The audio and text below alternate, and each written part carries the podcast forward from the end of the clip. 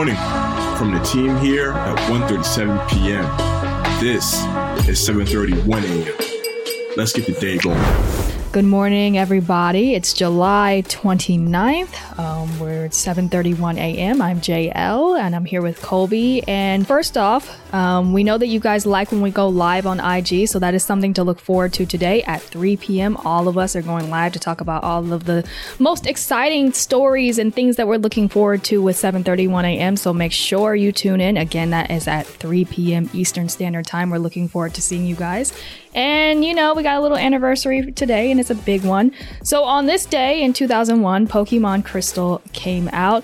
I was a big fan. I'm, I'm gonna sound super old, but I had a Game Boy Advance. I know, Colby, you said you had one too, and that's uh, before, long before the PSP or the DS or any other what the kids play. We were on the Game Boy, and Pokemon was the game, and Pokemon Crystal was actually one of the best in the Pokemon series. That's what I think. How about you, Colby? Pokemon, that was dope. I mean, I was more of a Yu Gi Oh guy. Yeah. To be honest, but Pokemon was cool. Pokemon was cool. Cool, cool. Well, I understand you got something gaming wise for us. What's up? Gaming. Kena Bridge of Spirits, which is a highly anticipated action slash adventure game from development studio Ember Lab, has been delayed from Tuesday, August 24th to Tuesday, September 21st. Ember Lab said this about its game delay. We have made the difficult decision to delay the release of Kena Bridge of Spirits until September 21st to polish the game across all platforms. The team has been working extremely hard, and we feel the extra time is critical to ensure the best experience possible.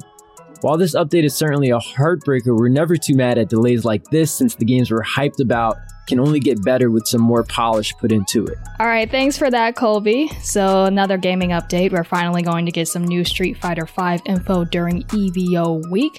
If you are a part of the fighting game community, then the first week of August should definitely be on your radar, and that is because two major events are set to take place. That is the SFV Champion Edition Summer Update livestream and the fighting game tournament EVO. Here's how it's going to go down. On Tuesday, August 3rd, the developers behind SFV will present an hour long live stream that will showcase the incoming DLC characters Oro and Akira. Here's to hoping that a lengthy live stream will also reveal the fifth and final DLC character for SFV's fifth and most likely final season.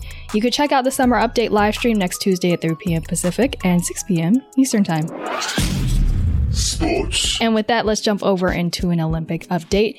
The U.S. women have won their first gold medal in the three on three basketball tournament that included yesterday. As you guys probably know by now, the introduction of three on three into the basketball tournament for the Olympics was a new um, update, and it was pretty exciting. Probably among the most exciting we've seen so far in the Olympics. So, Jackie Young, Allisha Gray, Stephanie Dolson, and Kelsey Plum defeated the Russian Olympic Committee 18 to 15 uh, to clinch the top spot in the event. The Americans dominated throughout the five day tournament and were led by the NCAA's all time leading scorer in Kelsey Plum. Plum had 55 points in the five games that were played. All four players are in the middle of successful WNBA careers and each have won NCAA titles with the exception of Plum. How about the men? Awesome. Yeah, the men got a bounce back win against Iran, 120 to 66, a whopping score. Damian Lillard led the way with 21 points, hit about seven threes. He was feeling it. And I mean, he's a guy that said after the game, the team just seemed to be gelling a little bit more after practice, during meals, away from the court, away from basketball. They seemed to be getting along a lot better before that game, and it showed on the court in their rout against Iran. And it's something that they're going to hope to continue to build upon moving forward in these Olympics, as they will expect to win the gold medal when it's all said and done. Okay, taking it to the NBA, tomorrow is the NBA draft, and here are the top guys to keep an eye on, as well as a few sleepers to watch out for. So, um, widely projected to be top five is Cade Cunningham at number one, Jalen Green at number two, Evan Mobley at number three, Jalen Suggs at number four, and Scottie Barnes at number five. Um, those are pretty much the obvious choices at that point. Um, might be a couple that's interchangeable, but that's what we think is widely believed to be the top five. But of course, the draft is a couple hours long. Uh, it's also the place where you get a lot of sleepers. You get the people that are taken late in the first round and in the second round, and and you know it. You can never you can never sleep on on on some of the later picks. And we have a great article on the site that was written by one of our writers, and it was just great. If you want uh, some information on four sleepers that um, could potentially be in this draft, so make sure you go on 137pm.com to check that out. Yeah, my man Cade Cunningham. I mean, he's a guy that's been compared to Grant Hill, uh, a dual forward type player, really controls the game in all aspects. He's going to have his hands on the ball a lot in the NBA. If he goes to the Pistons, it's going to be a great fit because he's going to be asked to do pretty much everything, and that's what he's comfortable with. So I can't wait to see what happens with him. Jalen Suggs is another dynamic guard in that draft. And it's going to be fun. Going to be fun to see what happens. Trades, hopefully, a lot of trades happen as well.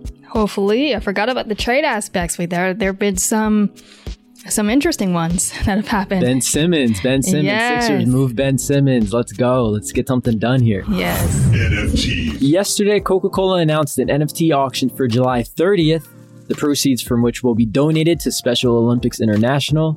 The auction will start at 12:01 a.m. UTC on Friday, July 30th, and close at 8 p.m. UTC on Monday, August 2nd.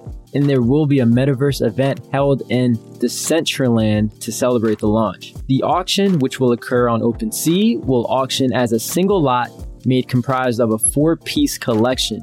Our favorite piece from the collection is the fresh Coca Cola bubble jacket wearable, which will be wearable by its owner in Decentraland. And before we go, we want to give a, another shout out to Simone Biles and um, just giving her our, you know, like our best wishes in terms of support.